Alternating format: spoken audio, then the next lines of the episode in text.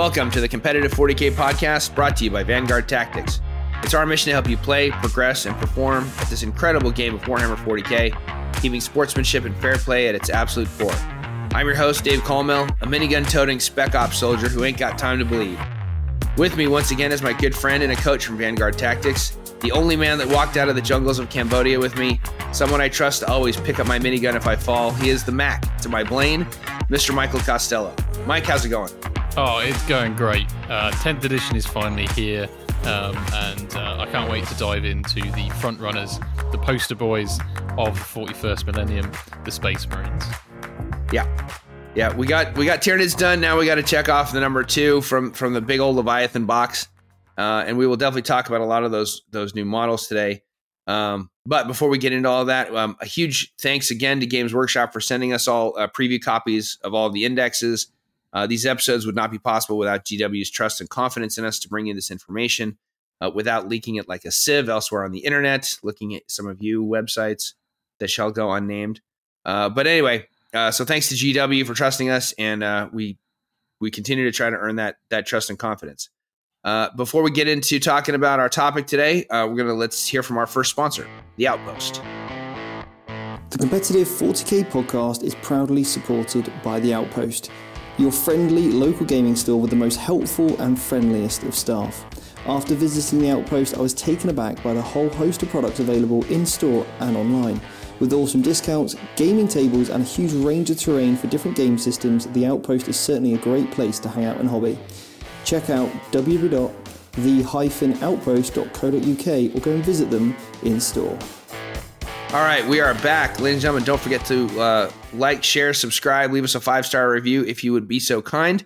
Uh, we are obviously uh, working hard to put out all of these um, uh, episodes back to back for you guys so you can get all this information about all these indexes coming out uh, as quickly as we can get them to you. Uh, but in the meantime, please don't hesitate to give us your honest and, and open thoughts about how we're doing and what we can do to improve.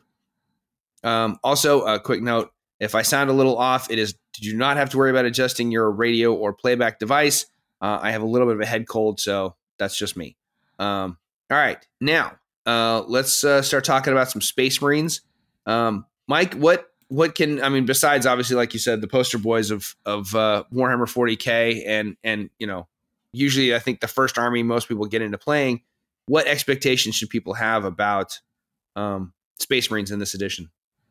So Space Marines are kind of your um, you can expect them to deal with most things. Um, you know, you've got three plus saves across the whole army, relatively elite, but still bringing all of the tools available uh, in the shed. So you've got great anti anti vehicle stuff in there. You've got shooting, you do combat, um, you can do a bit of everything, uh, and you can expect this army to be probably the most tactically flexible army in the game.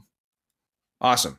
All right, so let's let's get into it. What is I know there was this was already previewed um, on Warcom quite a while ago, but just for those few people that that didn't get a chance to, to catch it sooner, what's the Army rule for Space Marines? All right, so the Army rule is Oath of Moment. Um, and what this means is in your command phase, you can pick an enemy unit, just an enemy unit, uh, and then your entire army will get to reroll any hits and any wounds against that target until the start of your next command phase, which is pretty awesome. good. Yeah, that is pretty good. Just pick something and say, "I want that dead." Yeah, and your army exactly can make it happen. that. Exactly that. And there's a couple of ways you can look at this. Either you pick the the most dangerous target in your opponent's army um, straight away, or maybe you want to take down two different units. Um, but one of those units you wouldn't normally be able to kill with the assets you've got in that side of the board. But with Oath of Moment, it just pushes your efficiency just enough to get rid of that unit. In addition to maybe you know fifteen hundreds of your, uh, points of your army going in the other way. Yeah, yeah, I like the fact that it's going to make even stuff like bolter fire that much more efficient for you. Yeah. So, all right, and then uh, there's a note in the index cards for you know for those who who haven't had a chance to to download the index cards. By the time this comes out, you guys should have had plenty of time to download the Space Marines index cards. Um, the there's a quick note about Space Marine chapters. Obviously, in this edition, I don't. It seems like from what we've been told on Warcom, and Mike and I don't have any information to, to contradict this, but um, chapters uh, with some exceptions like Blood Angels, Dark Angels, you know, the usual suspects, most chapters are not going to likely get their own codex or their own supplement. But there is, but in in this in these index cards, a lot of them have a a secondary faction keyword of Ultramarines or Imperial Fists or Raven Guard or what have you. And so for those that do, um, you cannot include units from more than one chapter in your army. So if they've got that secondary faction keyword, um, that's their chapter, and you can't mix them. So no putting Marneus Calgar and Darnath Lysander in the same army list. Um, all right, so detachment rule, like just like in the last edition, they the Space Marines have combat doctrines, but they're very different in this edition, right, Mike? That is right. Combat doctrines. Now, in each of your command phases, you can pick a combat doctrine to be active for your army. Um, you don't have to pick one though. Uh, so there's three of them, uh, and you can only use each one once per game. So once you pick one, you can now choose one of the other two, or just not have one that battle round. The first of these is the Devastator Doctrine, and this allows all the uh, the units in your army um, to still be eligible to shoot after they've advanced. Okay, so this is great for getting firing lines uh, on enemy units. Maybe you've got some uh, repulsor executioners or some um, long range vehicles that are a little bit slower. You can try and get line of sight around some of the terrain that is on the board, uh, and this is great for that. It's also great if you've got a slower unit, uh, like maybe Terminators that have good ranged attack, um, and you want them to be as efficient as possible, but also get them further up the battlefield uh, in the same turn. So pop that on there. They're going to get an extra uh, d6 move and they'll still be firing at full efficiency. The next doctrine is the tactical doctrine. Uh, this one allows your units to fall back and still be eligible to shoot and charge. This is kind of like a, I see this as a get out of jail free card um, at some point during the game. Um, you know, Space Marines have a lot of very, very powerful shooting uh, units. So having those be tied up, the new Infernus Marines, for example, don't really punch in combat. Um, but being able to fall back and just shoot with all those torrent weapons uh, is going to be great for the game. Um, so this, yeah, you use this at the right moment, um, it's going to be devastating. Yep, and then assault doctrine. Assault doctrine is the last one, uh, and this allows your units to advance and charge. So, um, cool, something in there for everybody. Um, yeah. Yeah, this uh, strong again on your Terminators, um, even on your faster units, especially strong on any units that can um, automatically advance a certain distance without having to roll, like for example, Outriders. And maybe we'll chat about them a bit later too. Maybe, possibly. I want to have some few thoughts about Outriders, which look really cool, but we'll get to that. Uh, all right, so we will get back to stratagems and enhancements at the end, um, just like in, in previous editions. Uh, for now, uh, we're going to take a quick uh, timeout, though, to hear from our second sponsor of today, uh, Colorforge. The Competitive 4K podcast is supported by Colorforge. I found Colorforge 18 months ago and I was blown away by the quality of the product. I've always had an incredible finish, not too thick, not too chalky, and have always had the perfect coverage in all kinds of weather conditions. The cans are around 25% larger and cheaper than most other brands on the market. All of the colours are matched to Citadel base colours, so it makes that transition from rattle can to paints absolutely seamless. Check out www.thecolorforge.com to pick up your sprays today, along with a whole host of other awesome hobby products. All right, we are back, ladies and gentlemen. Uh, do not forget to come sign up uh, and join into the competitive Warhammer 40k community Facebook uh, group. Uh, the password for uh, this month is going to be Draigo, as in uh, the guy from the Grey Knights. Uh, don't worry, I'm not going to spell check you. Steve's not going to spell check you. Um, just spell it as best you can, and uh, we will let you into the group. Just don't forget to answer all four of those questions. All right, now, as as one expects from the this a, anything cataloging Space Marine data sheets, we are not possibly unless we went for three and a half hours. I don't think we could cover everything in this in all these index cards. There is 122 data cards in this set. We're not getting all of them, um, but Mike and I are going to try try to uh, to hit some highlights. He and I went back and forth and and and pulled out to some of the ones we think are definitely worth mention. Um, and first and foremost, obviously, we got to talk about the avenging son himself, uh, Roboute Guilliman, Bobby G himself. Mike, you want to uh, to to to give us your thoughts on Bobby G? Yeah, absolutely. Um, and I do want to preface this by saying that all of the named characters for Ultramarines, White Scars, Imperial Fists, Iron Hands, all of the Codex compliant ones are in these index cards, but you won't see any characters from the Dark Angels, Blood Angels, Space Wolves, Deathwatch, any of those chapters. Um, so, of course, we have Roboute Guilliman, the Primarch of the Ultramarines.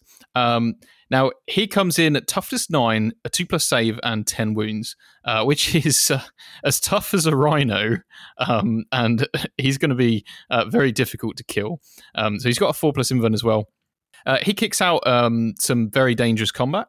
Uh, so, uh, as you might well imagine, the Emperor's Sword's uh, pretty devastating, and of course has the devastating wounds keyword with 14 attacks, damage two. That is nasty. Um, now, this guy's got some other fantastic abilities. So while he's within three inches of um, one or more friendly uh, Space Marine infantry units, he gets the lone operative ability, which means you can't shoot him unless you're within 12 inches of him. Okay, now this guy Guilliman doesn't lead a unit, so this is key to keep him keeping him alive. So make sure you've got like a tough unit next to him um, to to keep him going with this lone operative ability. Uh, in addition, the first time he's destroyed, um, you roll a dice at the end of the phase, and on a three plus, he gets back up as close as possible, um, uh, but not within engagement range, with six wounds left out of his ten.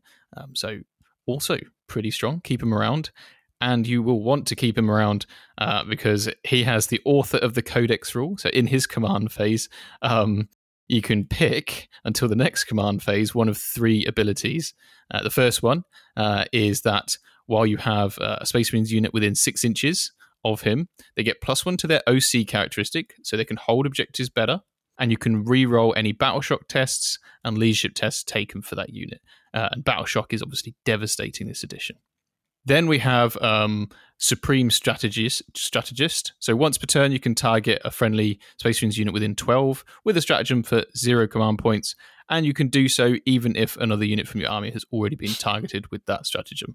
Um, this ability is incredible. Um, in this edition, you only get one command point at the start of each player's uh, command phase, uh, so this this goes a very very long way. However, the icing on the cake is the Master of Battle ability.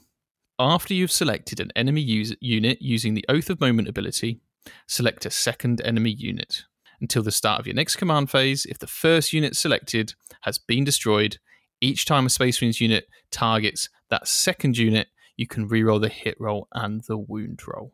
Yeah, that's really nice. I just in case I, you know, as a fallback, after I'm done destroying this unit, I'm going to shift fire and destroy that unit too really mm. it makes the oath of moment go a whole lot farther and again it really breathes into that tactical flexibility for the ultramarines yeah i love it yeah when i read that one i was like oh how is he not an auto take all right well um, let's carry on with the ultramarines yep. why not um, and we'll see who's backing him up um, so we have Calgar, Marneus Calgar, uh, the chapter master of the Ultramarines. Um, now, he is a leader um, and interestingly, comes with two Victrix Honor Guard.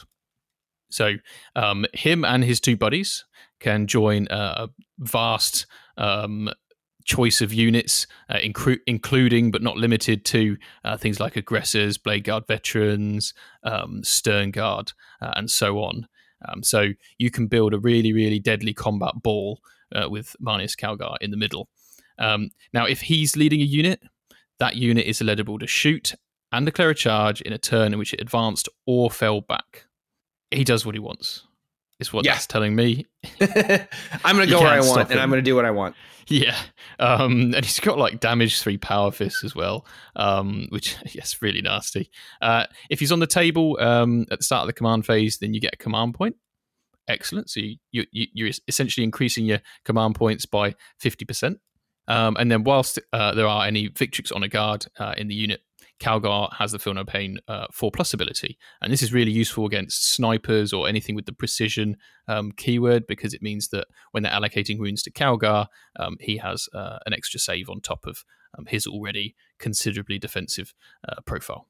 Yeah. And this is the only, I, I, I think, I mean, there's a lot of data cards when I was going through all this, but this is the only way that, to get Victrix Guard anymore, right? There's there's no separate entity uh, entry for for Victrix Honor Guard anymore. This is it. Yeah, sadly, that is true. Um, so if you do have spare Victrix Guard, because I know they were good in previous editions, um, you could always use them as Blade Guard um, or something like that. Um, so yeah. yeah. I think it'd be quite good at cool actually to have him and uh, with a Blade Guard veteran squad and just use Victrix Guard for all of them. That'd yeah, cool yeah, you could use the same models. Yeah, that that would that would look cool too. So, all right, moving on from the Ultramarines. Obviously, every other Ultramarine special character you can think of is in here, from Uriel Ventris to to Sergeant Chronus. They're all back in one way, shape, or form. Um, I, we will leave it to you guys to check them out. But moving on to a different chapter, one close to my heart, uh, we got to talk about some Imperial Fists here because you know these. No one really saw them. Most people forgot they even existed in Ninth Edition. Um, but both Tor Garadon and Darnath Lysander are back, and I got to say, Lysander in particular, looking very strong. Yeah, it's about time. Uh, it's about yeah. time some of these name characters came back into the game. Um, uh, Lysander, obviously now toughness five um, because he's a Terminator. He's rolling in with five attacks, hitting on two, strength 10, minus three, flat three damage, devastating wounds. So any of his sixes to wound are just going to inflict three mortals. Oof. That's, yeah. um, that's spicy. And he can lead, surprise, surprise, Terminators of, of all varieties. Uh, and while he's leading a unit, if the strength characteristic of an attack against that unit is equal to um, or greater than the toughness of the unit, which would be five, then you subtract one from the wound roll. Which that rule right there, just I mean, anything that's strength five or higher attacking them is minus one to wound. Uh, go for it. Oh, you have a strength sixteen railgun shot or something. Don't care. Yeah, you're you're still minus one to wound us, which is just fantastic. Yeah, that that's a, a mad rule, absolutely mad rule. It's almost akin to just you're never going to wound them on anything better than a four at a certain point, right? Um, and yeah. strength five weapons particularly suffer against this unit because um, they'll be wounding on on fives, uh, which is yeah. yeah. that's that's really tough. Heavy bolters wounding on fives. That's I mean, mm. that's a statement. But you know, you could kill the entire Terminator retinue that he's got. Yeah, um, and then could. maybe it's time for his rampart ability. yep. Okay, so once per battle, start of any phase, this model can use this ability. If it does, until the end of the phase, it has a two plus invulnerable save. Yes. Yes, you heard that right, ladies and gentlemen. Lysander, once per battle at the start of any phase, gets a two plus invulnerable save. So if you manage to work your way through all of the Terminators that are his bodyguard unit, and he's out there, a man without a country, he's going to switch on his two plus invulnerable save. Just, I mean, yeah, that dude's going to be unshiftable. It's going to be awesome. Yeah, yeah, I love that. I love that. Um, yeah, yeah. Looking forward to seeing him on the table. Yeah. Uh, and then uh, not quite as cool, but still I think very very cool and still ha- having a lot of option is Tor Garadon. Um, I love the model for this guy. I loved painting up for my Imperial Fist army. Um, He's got his uh, Artificer Grav gun again, which has the anti vehicle two plus, so he's wounding all vehicles on a two plus uh, for his uh, ranged attack. It's only two attacks, but he's hitting on twos. It's strength five, minus one AP, two damage. Eh, that's okay, but we'll, we'll get to that in a second. He also has his Hand of Defiance again, his giant mega power fist. Um, five attacks, two plus weapon skill, strength 12, AP 2, two damage all right. I mean, it's it's cool and all, but but what it really it feel like it's missing something. Maybe his siege captain ability, which each time this model makes an attack that targets a monster vehicle or fortification unit, improve the strength, armor, and damage characteristics of that attack by two. So his Oof. hand of defiance goes to four, strength 14, AP 4, damage 4. That against any monster or vehicle. I would like to um, uh, very much punch a, a, maybe a demon primarch with that and see what yeah. Happens. Yeah, I, I, mean, even it even affects his grav gun. Um, so yeah, he gets any vehicle two plus. He's just wounded on twos, um, and then his AP three damage four. At range, yeah. that's mad. At range, yes. So, and he, um, I like the fact that he can join aggressor squads, eradicator squads, and heavy intercessor squads. Mm. Um, and they all bet you know whatever squad he joins benefits from his signum array ability which is while this model is leading a unit ranged weapons equipped by models in that unit have the lethal hits and ignores cover abilities. So obviously, Nice. you're going to want if you want to benefit from that Signum array, you want to, uh, you know, to really get the most out of those lethal hits, you want something that's going to put out a volume of fire. And what more, what better thing to put out a volume of fire than Bolt Storm aggressors? Yeah, I like that a lot. Yeah. So anyway, I, I'm I'm very excited. There are uh, uh, you know every Pedro Kantor, Iron Father Feirros, Kayvaan Shrike. They're all in these cards. You guys will. We're gonna let you guys go through them all. Um, you know, at your they're all uh, good. At your, yeah, they're all good. At your leisure. I'll say that now. They're all good. Yeah, there's not really a yeah. I don't know that there's really a bad character in here. So it's just gonna kind of come down to you know what's your flavor and what what you're in the mood to do. And I think that's that's one of the best things about these index cards. And we're as you're gonna you guys are gonna see and hear in a minute. There's so much flexibility in Space Marine, so many options for to build into your playstyle that there really isn't a wrong way to go Yeah. especially in the early days before any sort of a meta shakes out um, in tournament play. So anyway, uh, now one thing there is a surfeit of in these index cards is captains. There there are Yeah. so many captains, it's hard to keep track of them all. Um, Yeah. Mike, you just want to summarize Um, what captains do? Basically, yeah. I think uh, so. A captain's going to become an auto include. I think in any Space Marine army, um, they have the rites of battle ability, uh, which is similar to one we saw on Guilliman earlier. So once per battle round, one unit from your army with this ability can be targeted by a stratagem for zero CP, even if another unit from your army has already been targeted by that stratagem this phase. Okay. So obviously, the, a huge variety of captains here. You can slot them into basically any unit you can think of um, to take advantage of this. Um, I personally um, would like to cover the Captain Gravis armor, whose extra ability, so all of these have a second ability, is that it halves incoming damage. Um, and the Gravis Captain is toughness six with six wounds and a three up save. Um, and you could potentially look at the enhancements when we get to them uh, and stick that on this guy as well. But uh, yeah, captains, um, you're going to see them uh, a lot, and they are very good. Yeah, there's uh, yeah, and there's so many different versions. I I, I want to talk about all of them, but we just don't have the time. No, Um, the new Captain and Terminator uh, armor model is just a cool looking model. Yeah. Um, and you guys, and just so you guys know, his special ability above everything else is he's got the Imperium sword, so you can reroll charge rolls made for his unit. So obviously, stick him in a Terminator squad, and he, you know, deep strike him in, and you can reroll a charge roll for him. So, and again, very strong, very flexible play possible there. Another cool thing that that um, I wanted to make sure we touch on um, obviously, um, lieutenants. You know the running gag is there's there's a lieutenant for for every uh, every holiday. There's there's one for every season. Um, that that still maintains the to to be the consistent rule. Um, but what you know, there for all the lieutenants, how many did you actually see in play last edition? Well, you might see some more this game uh, in tenth uh, because they have a unique ability on top of all of their just much like the captains the captains have you know you know they all have, they all, all the lieutenants have their tactical precision ability um, which while this model's leading a unit weapons equipped by models that unit have the lethal hits ability. So critical hits sixes to hit will give you automatic wounds. That's really cool. And then of course they all have their additional special secondary ability which is cool. But there's something else that's in the fine print on the second on the back side of the card um, that some people might have missed you can attach this. Remember, the, the leader rule in 10th edition says you can only have one character join a bodyguard unit. But for every rule, there's an exception, right? So in this case, the exception is for most of the lieutenants, there's only one lieutenant that doesn't have this rule. Most of the lieutenants, you can attach this model to one of the above units, even if one captain or chapter master model has already attached to it.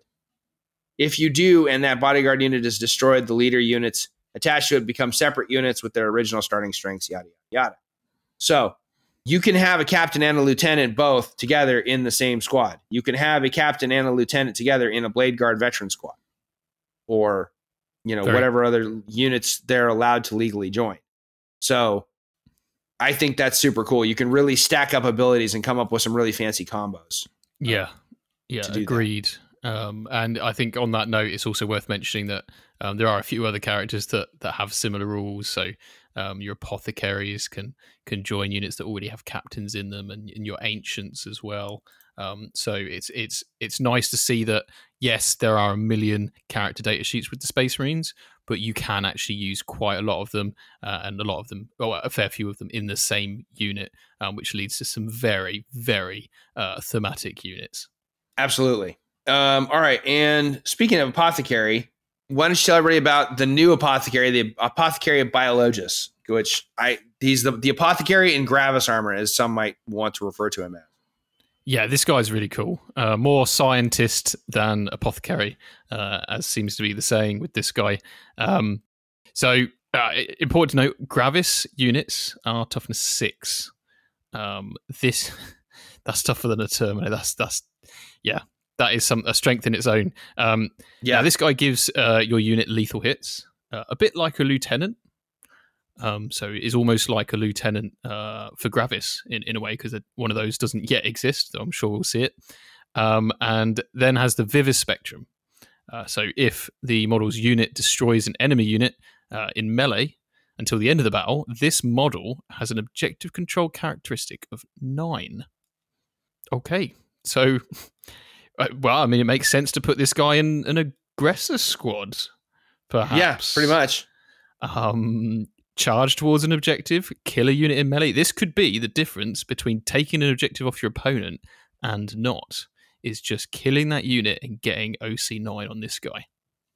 Yeah, and then with the toughness of six on, on a gra- on a on a full size six man aggressor squad, and this uh, this biologist and maybe even a, a captain too, and Gravis armor all in this one big squad, camping out on a mid board objective, saying, "All right, we're here shift us, go ahead and try. And if that apothecary biologist is adding an OC of nine, they're going to have a hard time flipping. If they can't kill you off it, they may, you know, they can't just OC you off of it either. So, yeah, I think that's a great ability. Yeah, it's very cool. Um, and then if there are any of the name characters that are captains, they might have the captain or chapter master keyword, uh, and then you can actually attach this to the same squad. Um, so, for example, Tor Garadon, Tor Garadon's got the captain keyword, so you could have a apothecary biologist with him and some aggressors, um, uh, and likewise with uh, uh, Marneus Calgar, who's the chapter master. Uh, so you got some big character combos you can do there. Absolutely. Uh, all right. So next unit we wanted to talk about was, um, you know, obviously all the, the, the normal troops types are back, but I wanted to to to highlight really quickly the assault intercessors um, because they are just what you remember. They're just intercessors with bolt pistols and chain, heavy bolt pistols and chain swords. Um, they still have the option to you know give a guy a thunder hammer, um, give the sergeant a hand flamer or a plasma pistol, um, but their shock assault ability is I think very cool. Mm. Um, yeah. because it it it it points to a lot of units in the game now are going to have this ability where it does one thing in the rest of the table, but if you're doing it at somebody standing on an objective, or if you're doing it on an objective, it's going to become more efficient for you. So, the assault intercessor's shock assault ability is each time a model in this unit targets an enemy unit with a melee attack, reroll a wound roll of one. But if that enemy unit is within range of an objective marker, you can reroll. You can do full wound rerolls. So I dig that. I like and and full rerolls with you know chain swords when each guy's got you know four attacks. A squad of five, let alone a squad of ten, is going to put out a massive amount of attacks. And with doing full rerolls, you got a good chance of killing some stuff. Yeah, hundred percent. I like these, uh, uh, and I actually think um, it's nice to see the troop style units um, have a role in the army, uh, even though um, there's less restrictions on army building in 10th edition. Yeah, there's a lot of good reason to, you know, in the past it was the the joke was always, oh, it's the troop tax. In this edition, I don't think it's going to be quite as much of a tax. You're going to want a lot of those units, not just for their better OC, but because they've got some really good, useful abilities, especially if you're taking objectives. Yeah. Uh, regular intercessors, I think, are the ones that have the sticky objective ability. That's right, right, Yeah. So if they're on an objective in the command phase and you control it, then then it will remain under your control, even if they leave the objective until your opponent takes it off you. Uh, another handy ability with a sort of more elite army like Space Marines. Yeah, or even if they get killed off the objective. All right, yeah. you might shoot somebody off an objective, but if you didn't come melee them off of it and they were the last one standing on it, still still the Space Marine player's objective. So yeah, um, nice. Yeah, I think it's very cool. All right, now I may break some hearts here but we have to talk about it. Um, yes, ladies and gentlemen, Desolation Marines are still here. They're still around. They still have Mhm. indirect fire. Um, uh, Mike, have Desolation Marines changed in any way that can can bring some sunlight into people's lives? Um, uh, not a huge amount, unfortunately. Uh, so AP's reduced a little uh, on some of their guns. Uh, well, you know, by one on pretty much all their guns. Uh, but these guys are still a menace uh, on the battlefield. Um, all of their Castellan launchers are blast um, with indirect fire. Um, so that's the, there no AP at strength four, no AP one damage. Um, and then you've got the super frag and super krak. So if they can see, um, and these are heavy, but they normally hit on fours. So um, hitting on threes if they can see. Strength 10 AP 2 D6 plus 1 damage. That's, you know, having the multi purpose there in the one unit, still just as good as they, they have been in, in previous editions. Uh, and then the Sergeant can have a Vengor launcher, which is indirect fire blast. D6 shots hits on twos. Um, so with the indirect debuff would hit on threes. More on that in a moment. Uh, at strength seven, AP one, two damage. But here's the kicker: um, indirect fire normally means that you're minus one to to hit, and your opponent gets the benefits of cover against those attacks. Um, but obviously, you can shoot something you can't see. These guys have the special targeter optics, which means that each time this unit remains stationary, um, their range weapons gain ignores cover, and they can ignore the penalty to their hit rolls uh, when firing with indirect fire weapons um, against targets they can't see. So they basically, if they stay still, they counteract the indirect rule, and because their guns are heavy, they get plus one to hit. Yeah. Oof. Basically, they're still going to be, at least to to to start off, they're going to still going to be the bane that they've been in the tail end Yeah. of night. They're still going to Yeah. be standing back, hiding out in objectives, and lobbing indirect fire at people. And yeah. because they completely they completely ignore the the penalty for firing indirect. So yeah, they're- you're going to want some way to some way somehow to clear them off, and it might be just sending in a you know some kind of melee unit, fast melee Yeah. unit to get on their face Yeah. and clean them out real quick. Yeah. Or bring your Um, own indirect. Um, or yeah, or bring your own indirect. You know whether it's nasty stuff out there. yeah Um, your own your own desolation marines or you know Yeah. something else from Yeah. from some other faction to to indirect fire the bejesus out of them absolutely. Or, So- or maybe uh, even a, an aircraft um, could be a shout. Just yes to- which i think we need to, to we, we should definitely touch on aircraft because aircraft the aircraft are, are going to be uh interesting. I feel like that we could see a resurgence of aircraft. Uh, but we'll Yeah. get to that in a minute. So um, one of the units you wanted to talk about mike um, was Sternguard veterans. Yeah, okay. Uh, so these guys are um they're pretty hot. Uh they're uh yeah, so obviously they've come in the Leviathan box set um uh, in these beautiful new models now. Uh, and they have uh, a couple of different weapon options. Um, the first one of these is the combi weapon, um, which is, is likely to be very popular uh, initially, uh, though I favor the other option. The combi weapon uh, is rapid fire one, so at, it's 24 inch range. So at 12 inches, it's going to have two shots. It's got the anti infantry 4 plus um, special rule, which means that any of the fours to wound are going to count as sixes to wound, and therefore automatically and therefore always successfully wound. But in addition to that, they've got devastating wounds. Now, what that means is that if they shoot an infantry unit, then on every four to wound, they'd inflict mortal wounds equal to the damage of the weapon, which is one. So you can imagine 10 of these guys uh, within 12 inches of an enemy unit. Um, it's going to shoot, and then on all of their fours, uh, if the target's infantry, they're just going to do mortal wounds. Um, so that is, you know, on a very, very good day, 20 mortal wounds potentially on an enemy infantry unit, um, which is pretty nasty. Um, uh, their other gun is slightly different. It doesn't have the anti-infantry part, but it does have more shots uh, and is better at hitting. The combi weapons do only hit on a four plus. But David doesn't end there. It doesn't end there. Sternguard veterans have the bolter drill special rule. So once per battle, in your shooting phase, after they've shot, if they killed any enemy units, they can just shoot again. which would seem to pair well with uh Roboute Guilliman's um special ability with that with Yeah, choosing a second target fear oath of moment. Yeah. Yeah. Mm, okay. Yeah, I can see these guys going on people's shopping lists pretty quick. Um, yeah, excellent all round unit. Um, even in combat, they, they hit relatively hard. Uh, so, yeah, Sternguard veterans looking very good. And actually, one of the units that pretty much all of the Primaris characters can actually join. So, Sternguard, very strong. Yeah, very strong.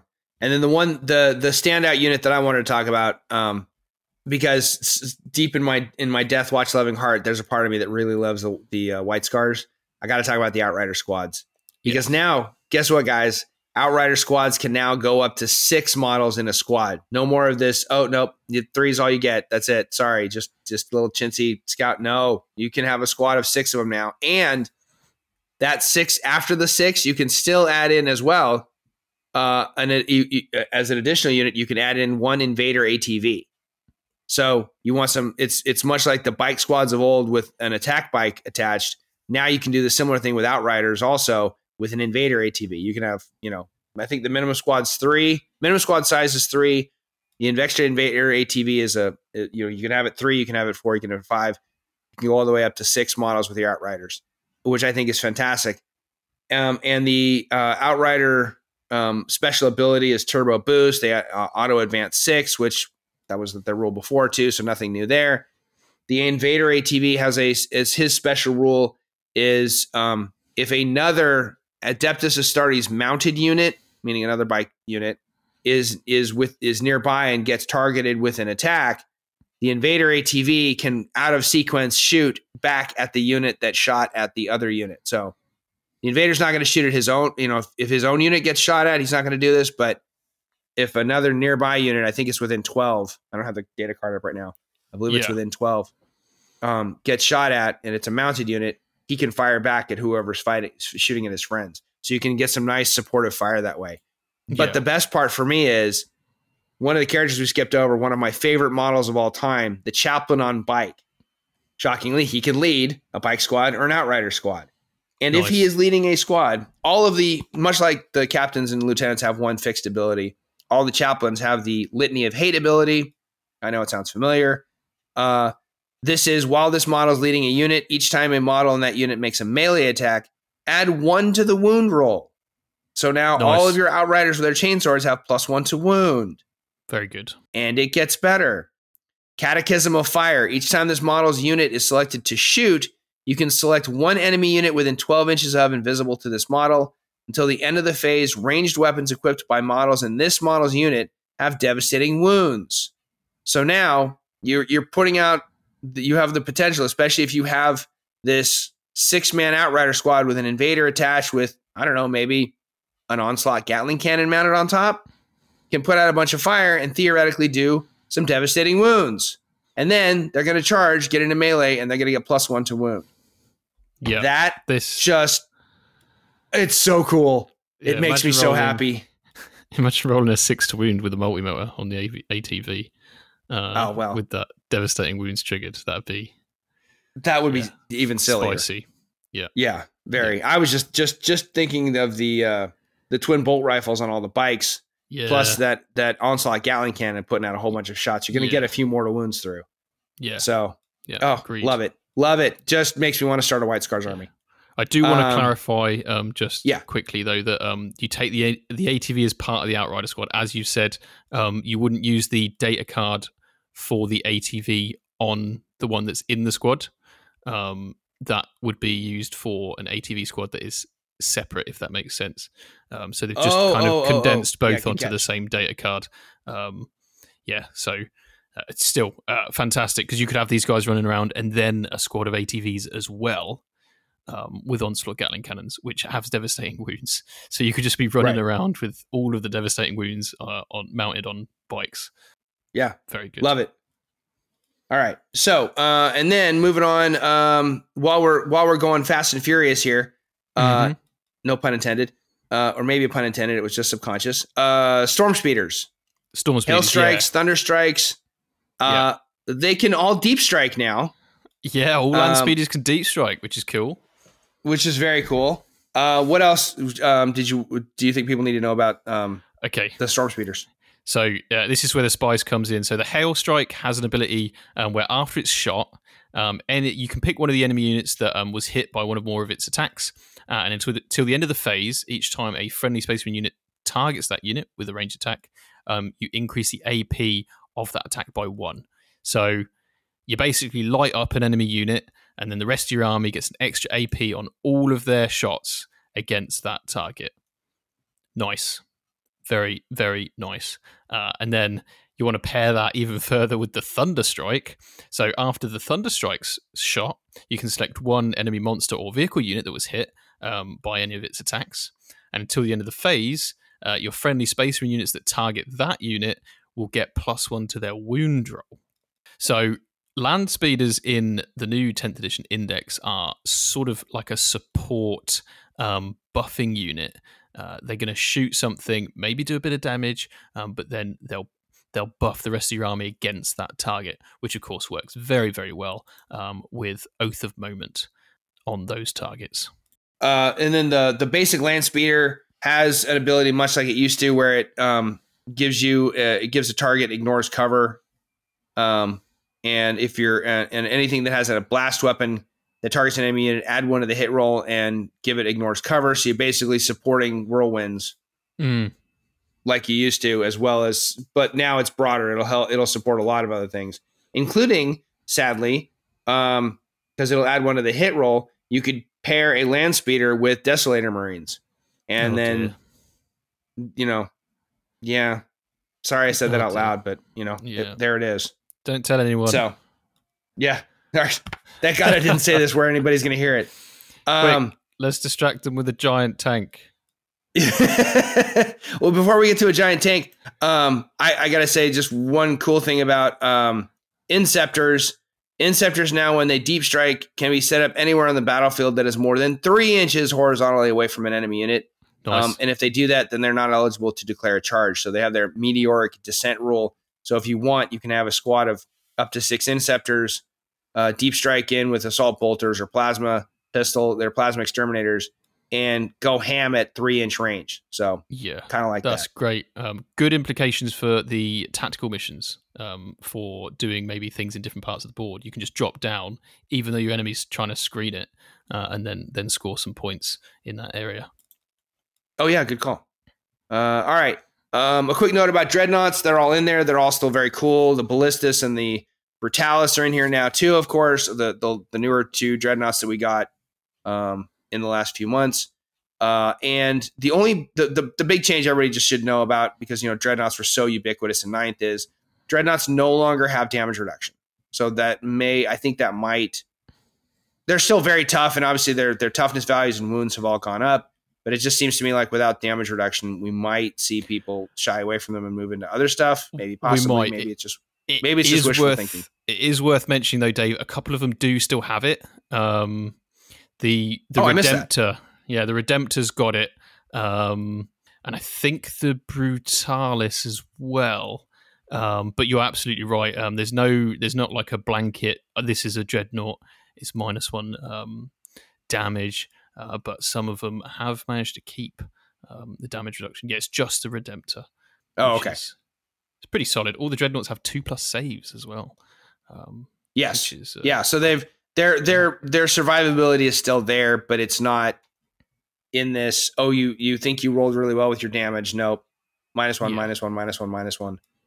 So that's not going to be a thing anymore, which I think is probably healthier for the game. yeah, agreed. Um, uh, and then uh, quick note of drop pods. I think this was mentioned in a Warcom article. I can't remember, but um, drop pods are no longer limited to. You can only use them on firstborn Marines. So you, Primaris are free to come out of drop pods now. Um, the only thing that they can't, the you you can't have Centurions, jump pack models, Gravis armor, none of the none of the extra heavy stuff. You're not having Terminators coming out of a drop pod. Um, but you could have you certainly have ten Hellblasters come out of a drop pod if if that idea teases anybody. Ten um, Infernus Marines, Ten Infernus Marines if you want to just come out absolutely flame the bejesus out of somebody. Yep. or Um, six Bladeguard with a captain and lieutenant attached. I hadn't gotten to that thought yet, and now That's I'm kind of stuck on cool. that thought. That's very cool. Yeah. Uh, yeah. No, I'm I'm gonna have dreams about that now. Thank you. um, So anyway, and of course they still have drop pods can still come down in turn one if you are so inclined. So, um, yeah, so drop pods are just that much more flexible and that much more interesting now that they can offload, and you know all the uh, Primaris Marines that that aren't in some kind of special kind of armor. And then Mike, you wanted to say something about the repulsors? Yes, so the giant tank, the repulsor, executioner, uh, specifically. Um, so uh, this is, I mean, it's it, it's big, it's tough, it's tw- toughness twelve, um, three up save, sixteen wounds, uh, and OC five. Interestingly, so these vehicles really can play the objective game. Um, this guy gets um, plus one to hit against any targets that are below half strength. More importantly, is your weapon choice. Uh, and I'm going to talk about the Heavy Laser Destroyer uh, very briefly. So it's got the heavy keyword, which means you'll get plus one to hit with it if you stay still. Uh, and with a 72 inch range, once you've found the right firing spot, you're probably okay to do that. It's two shots, uh, threes to hit, or twos if you stay still or use its ability. Strength 16, AP 4, D6 plus 4 damage. It's just silly. That that's a minimum of five. Um, if you have a vehicle or monster that doesn't have an invulnerable save, hide because this thing is just gonna nail it. Um, and of course, it's a repulsor, so it's got like twenty other guns as well, including yeah. um, onslaught Gatling cannons with built-in devastating wounds. Um, so yeah, you're gonna have. Uh, the, these guys are good, and the transport capacity is six as well. Uh, and all transports, like the drop pod, um, you can have like firstborn or, or whatever you want in there. Um, but if you want anti tank, um, this is the anti tank tank for the Space Marines. Yeah, and and Gravis models and Terminators take up uh, two, the space of two models of those six, so you could still have a squad of three Gravis Marines still come out and mop up whatever little shreds of whatever the executioner didn't kill. So yeah. if it gets close enough. So yeah, that the the repulsor is I think definitely something that somebody's going to put on the table and and run shenanigans with. Um all right, uh did you want to touch touch on I think the with the aircraft all of the aircraft yeah. have hover, correct? Uh, most of them. Uh, I think the Stormhawk Interceptor is more of a fighter uh, style plane, so it, it doesn't have hover. Um, no, it does. Hover, I just pulled it up. Oh, it does. Oh, yeah, okay. It has hover too. Oh, All three of them have hover. Excellent, nice. So, so what hover means is that you can choose to forego the aircraft keyword or remove it from your data sheet, uh, and can therefore start uh, and deploy on the table uh, in the first turn. If you have the aircraft keyword, um, you do have to start in strategic reserves, and there's a whole host of other rules um, that prevent you from interacting um, with uh, models on the battlefield in any way. But a hover unit doesn't have the aircraft keyword, um, and uh, well, we all know that you can get out of a transport after it's moved. Right. The um, Stormraven is a transport and has uh, so when aircraft hover, their movement characteristic is changed to twenty. So you could go twenty inches with a Stormraven and drop off not just an infantry squad, but also a dreadnought. Um, and that I like that. I like that, and I think um, you're absolutely right, Dave. I think aircraft um, could have a resurgence. I definitely would look at aircraft myself um, to get across the board. Yeah. I mean, the I like the Stormtalon gunship's twin assault cannon with yeah, it only has six shots, but with devastating wounds and twin linked. So you're going to be re-rolling and fishing for sixes to to pump out some mortal wounds. So kind of like that. All right, that kind of wraps up all the data sheets. Um, everything else is in there. We will leave it to you guys to uh, to look at it, check it out, just mull over. Like I said, the 122 different data sheets that are in there. So obviously, if you're a Space Marine player, tons of information for you to look at. If you are not a Space Marine player, normally we would say, hey, you should pick up a copy of the Codex and kind of get an idea of what you know you're going to be facing. But hey, you can just download these cards and go over them uh, as a little light bathroom reading if you're so inclined. Or when you come to your first game, your opponent's going to be required to have those data cards. You can just look at their data cards when they're set up on the across the table from you. So, which you know, kudos to, to GW for for doing that. Absolutely. So uh, before we take another break, Real quick, uh, Mike, let's touch on stratagems and enhancements. Okay. Uh, which one you want to do first? Enhancements? Um, yeah, let's do the enhancements first. Yeah. Okay. Um, so you've got Artificer Armor, uh, which gives you a 2 plus save and Feel No Pain 5 plus. Um, great on that Gravis Captain I mentioned uh, earlier, who already halves damage. Very nice. Yep. Very nice. Uh, we've we've got the Honor Vehement, uh, which gives you an extra attack and strength to your melee weapons. Um, and if you're in the assault, if the bearer is under the effects of the assault doctrine, you get plus two to the attacks and strength characteristics. Um, for this, look at your Primaris captain um, or your firstborn captain, because once per game they can get plus three attacks and devastating wounds. So in the assault doctrine, you can have plus five attacks and devastating wounds um, on those characters. So a couple of cool combos for you there. Adept of the Codex, um, a bit more tactical one, um, pun intended. So instead of taking a combat doctrine for your army, you can choose the tactical doctrine, but it only affects the bearer's unit, um, even if uh, you've already done tactical doctrine earlier in the game. So uh, I guess it's it's kind of cool. So captain model only, but your units basically for three turns of the game going to be in tactical doctrine. Well, not bad. Yeah. The final one though, this is the spice, Dave.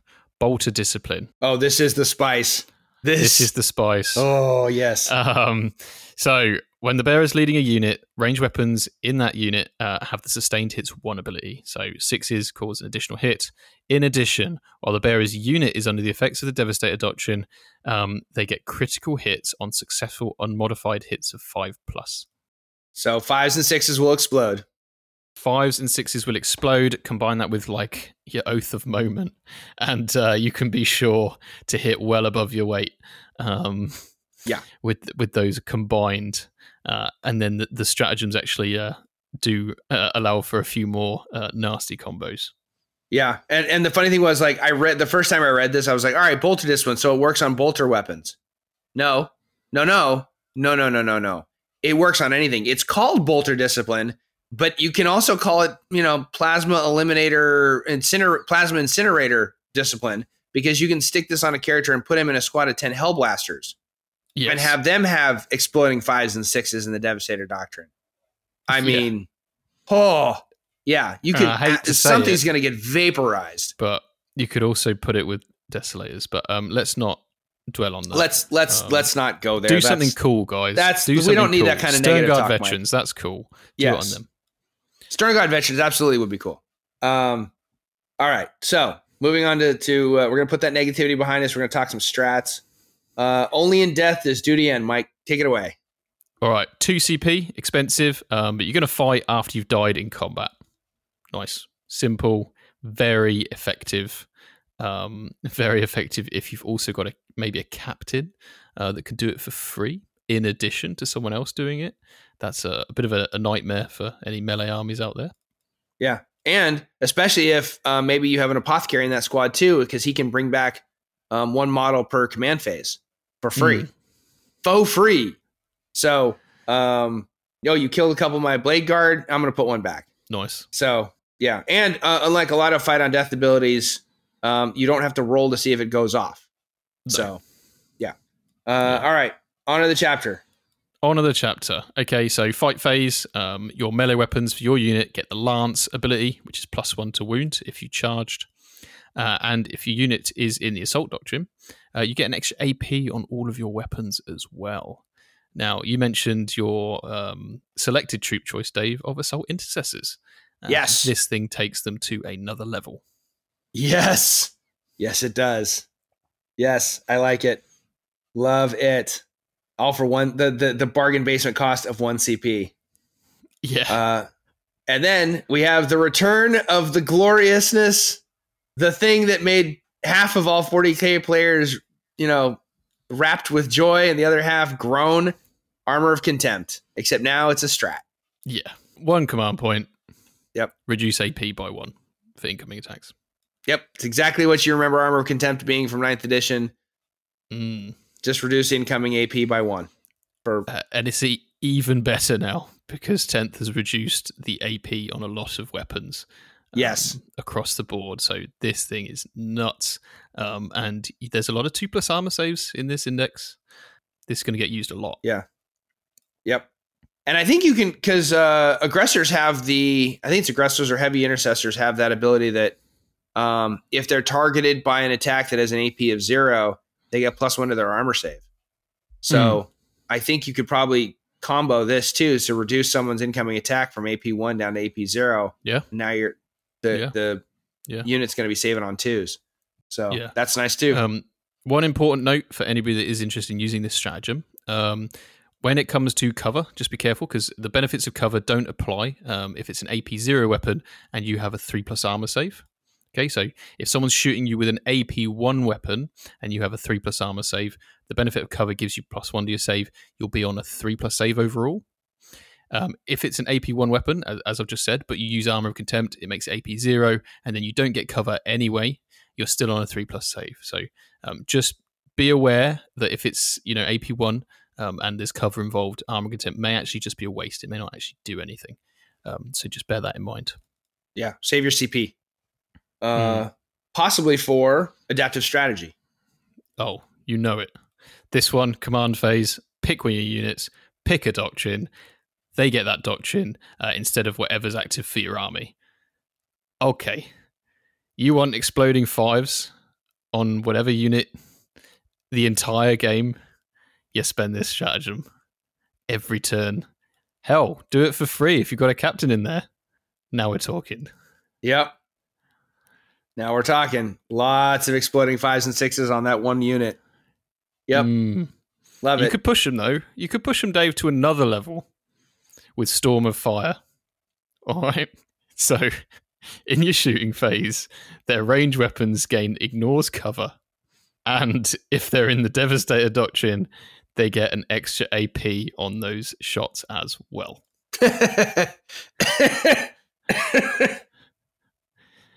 That's silly, and I love it. I'm Yeah. I am here for it. That is, I think, the biggest wombo combo in this index. Yes, I, I think you just hit it. I hadn't even factored in Storm of Fire on it. That's that's amazing. Uh, all right, and then uh, squad tactics. Last but not least, Yeah. So your opponent's movement phase after an enemy unit ends a normal, advance, or fallback move. Um, you can select one of your units, an infantry or mounted unit within nine inches of the enemy, and they can make a normal move of d6. Um, or, if the tactical doctrine is active um, for that unit, you can move six inches. Um, but you can't choose a unit that's in uh, in combat in engagement range. Um, but yeah, this this wombo combo unit, if your enemy gets a little too close, just use this strat and maybe run away a little bit. Yep. Just I'm just gonna scoot a little bit. You're you're you're lining up a charge with your world eaters. I'm just gonna scoop back a little bit and make sure that you have a, a an 11 or 12 inch charge that not, you know, not not the the six or seven inch charge you thought you were lining up. Yeah, very nice, very very nice. Um, so one last thing I'm just going to cover as the the sort of royal rules um, uh, the expert here, not quite the lawyer. Uh, that's Dave's job. Um, but Bolter discipline. When you got the fives exploding, and this is common across a lot of different abilities, um, this, the core stratagem Overwatch uh, requires you to hit on a six plus. Now, um, if you've got an ability like this, the fives don't do anything. Okay, um, you might think, oh, a five scores an additional hit, but maybe the, the roll of a five itself doesn't hit. It has to be a successful unmodified hit roll of five in order to trigger um, the, the the sixes, the sustained hits in this case. Um, so just be aware that that ability won't stack with Overwatch. All right, just important to mention that. Yeah. Um, and with that, um, let's talk overall play style. Mhm. Is there an overall play style for 122 data sheets with this kind of flexibility? Um, I mean, there's so many different ways you could play the army. Um, it's really up to your taste. You could go all in on armor; you'd still be fine. Um, you could go in on just the elite elements, your Terminators, um, or you could, you know, play a, a wider game um, and play towards maybe some of that movement, board control. This is an incredibly flexible army um, from the many data sheets uh, to the fact that you can at any moment if you've got command points or whatever you can fall back and do whatever you want you can advance and do whatever you want um, you're always able to be eligible to shoot so you're always able to score tactical missions um, and of course you can play fixed missions just as well so play style um, well, it's up to you. That's kind of what I was thinking. I mean, you you can play melee, you can play shooting, you can play a mix of the two to your heart's content. You can play all vehicles if you or almost all. You could, yeah, you pretty much could play all vehicles. You yeah, even throw, pretty much. Yeah, you need one character. To throw Sergeant Chronus in a tank, and you can play all all Space Marine tanks if you want. So, um, yeah, lots of flexibility, lots of options. So scoring the obviously with that said, you know, how does Space Marines score primary? How do they score secondaries? It's going to be kind of dealer's choice, right? Yeah, yeah, absolutely. I mean, there's there's plenty of ways to manipulate OC to improve your own OC, as we've discussed, um, and you got ways of making objectives sticky. Um, and if you did go for the, the, the tank side of thing, vehicles now have OC values. A repulsor being OC five, you can happily hold and take objectives um, at a whim. Um, and with a, a, very good leadership characteristic of six plus across the army, um, you're at a low risk of being battle shocked and becoming OC zero. So um, it's a very well um, balanced and versatile uh, weapon um, for holding objectives. Cool. Uh, any standout strengths and weaknesses for Space Marines? Um, so a major weakness is uh, that there isn't a huge amount of defense against mortal wounds. Um, so the feel no pains uh, are not. Uh, there's not a lot of them across the army. Um, the best option for you is a, chaplain terminator who gives you a four up against mortals. Um, but other than that, it's pretty limited. So if you can pack your own devastating wounds when you're fighting against uh, space marines, they'll go a very long way. But other than that, um, yeah, high AP. There's not a lot of invulnerable saves on a lot of the Space Marine units, so high AP is also another good uh, thing to bring against the Space Marines. Um, and strength wise, flexibility, just being able to deal with any situation. I think for Space Marines. Yeah. All right. Uh, what about opportunities and threats? Well, opportunities. So um, as I've as I've mentioned, you can you can look at taking that chaplain in your big Terminator brick um, to mitigate the damage from mortal wounds. Um, you can look at taking some of these aircraft or desolators um, to reach out and hit those units that you know um, can dish out mortal wounds to you. So, giving yourself some reach to combat some of your uh, weaknesses. Um, and, and threats wise, well, um, there's not a lot of things that you can't sort of work your way around, um, but you've got to be aware of, um, you know, maybe some of your units aren't particularly fast. The repulsors, for example, don't fly. Um, so uh, making use of um, things like the Devastator Doctrine correctly uh, is gonna gonna help you there. All right, cool. Uh, and then last but not least, you know, normally here I'd ask you to talk about you know some deployment tips, but it's going to be it's going to really come down to what your whatever list you're going to come up with, right? Yeah.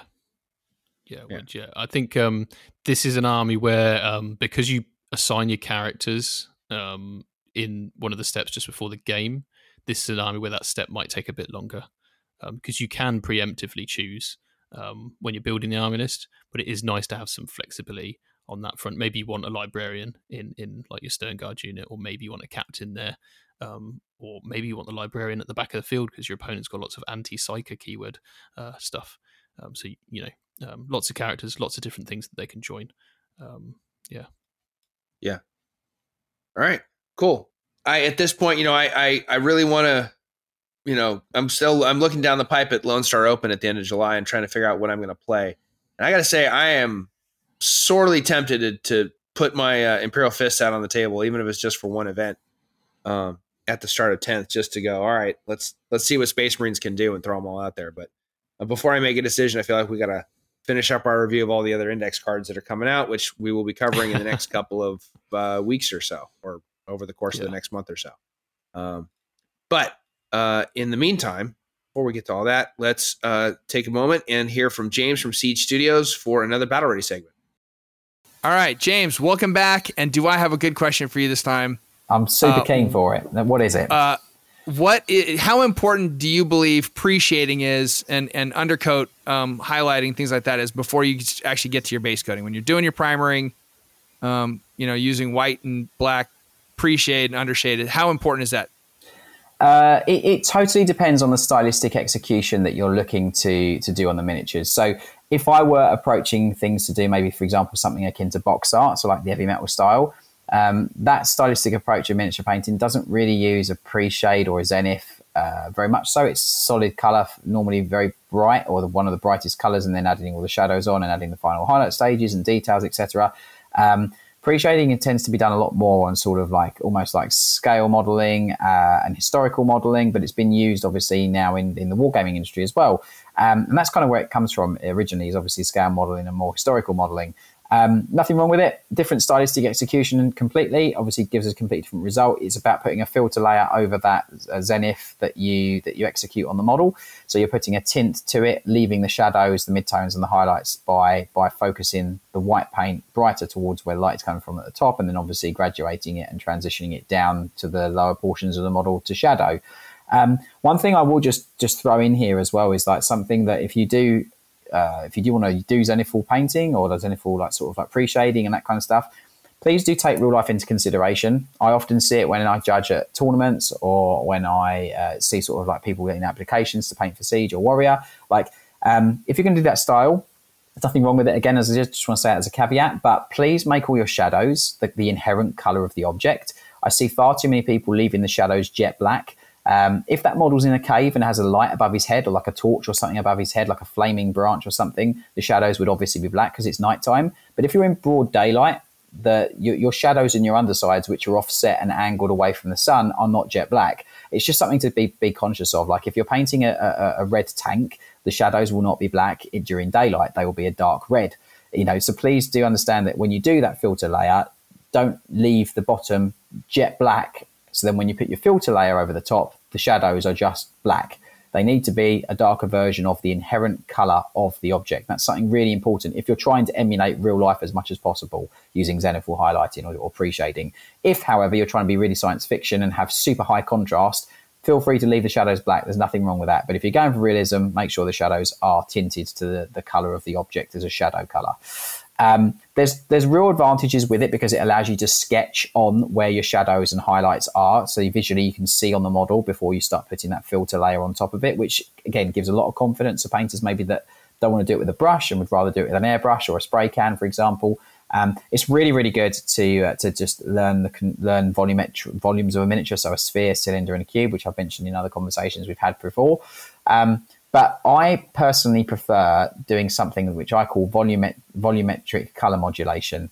Um, so uh, VMC, uh, sorry, VCM uh, is is basically a, a, way of applying three tones of paint to a miniature. So a shadow color, a mid tone, and a highlight. And you start with the darkest color. So let's just say we're painting an ultramarine. We would go all over the model in Kantor blue to start off with. We would then get a mid-tone blue. So let's think something like uh, Enchanted Blue, the old Enchanted Blue, or something very similar to that, like a very, very royal kind of looking blue, Prussian blue, something like that. Shoot that from a 45 degree angle and wrap that onto the shadows, you know, making a nice, nice smooth transition from the mid-tone to the shadow. And then I'd get the, the brightest color. So we could pick something like a Lothern blue or, you know, electric blue, and we'd shoot that from a 90 degree angle and just wrap that down towards the 45 degree starting point of the mid-tone and blend that in nicely as things get closer to to this uh, to the top, or as things get towards the closer point of light, or like where light's coming from, they will obviously get brighter. So what you're doing by changing the angle as you're working the miniature is you're actually focusing the eye to follow where light is hitting the model, and you're selling that that sort of lighting effect on the model it's way more controlled because you're putting on each each color uh, after each other. So you're doing the you're doing the shadow color all over the model. You're starting at 45 degree and then wrapping that down, obviously with a midtone, and then you're starting at 90 degree and you're shooting that down with uh, onto the onto the midtone. Each of those steps is way more controlled. If you make a mistake, you can go back and tweak it, and so on and so forth. It gives you way more control in executing. The one thing I would say, in my personal opinion, and this is purely opinionated about about Zenith or about uh, or about uh, pre shading is that once you put that pre-shade or zenith onto the miniature and you start putting that filter layer on, if you haven't put enough of the brightest area in one area, that filter layer is going to cover everything, and then you've really got to do loads of work to brighten that area specifically. Whereas with with uh, volumetric color modulation, every time you change color, you will have finished the previous color and got it to the point that you want it to be done to, so that you can literally control the process and the lighting effect all the way through through the three shades of, of the paint, or if you do five colors for highlighting, whatever the case may be. But working incrementally through each of those colors from dark, mid, light will give you a way better, more controlled finish, in my personal opinion, than just doing a pre shade. And when you're talking about 45 degree angle, 90 degree angle, you're talking about if you're using an airbrush or a rattle can, the Yeah, angle that you're hitting the model at. Correct, yeah, because the angle will the angle represents where light is coming from, and the angle will also make sure that you catch specific areas of the miniature, which at other angles you won't because they're overhung or they're, they're, the the the where you're the point of origin of the paint isn't going to hit that area if you follow me. So it just gives you way more control doing volumetric color modulation. Um, I, I've done both both approaches when it comes to lighting miniatures. So obviously uh, uh, zenithal or pre-shading, and also volumetric color modulation. And I genuinely prefer uh, VCM because it, it just gives you way more scope and way more control as you're as you're working each of the three paints or however many paints you've got in your highlighting stages of the miniature. Cool. All right. Thanks very much, man. No worries. I will talk to you next week. See you next week. All right, ladies and gentlemen, that is it. Thank you for giving us your time and your attention. We are obviously very excited to be back and talking about all these 10th edition uh, indices. Uh, next episode, um, you know, with the we, we kind of have to uh, talk about these as GW allows us to. So um, we will see what we can get to. I'm not sure what what we're going to be um, releasing next, but I can tell you, whatever it is, it's going to be awesome. There are so many indexes to talk about. 22 factions in the game now. We are just getting started, and there's a whole lot more to talk about. So, uh, until then, this is Dave Colmill for Michael Costello saying, if it bleeds, we can kill it. Have a great week.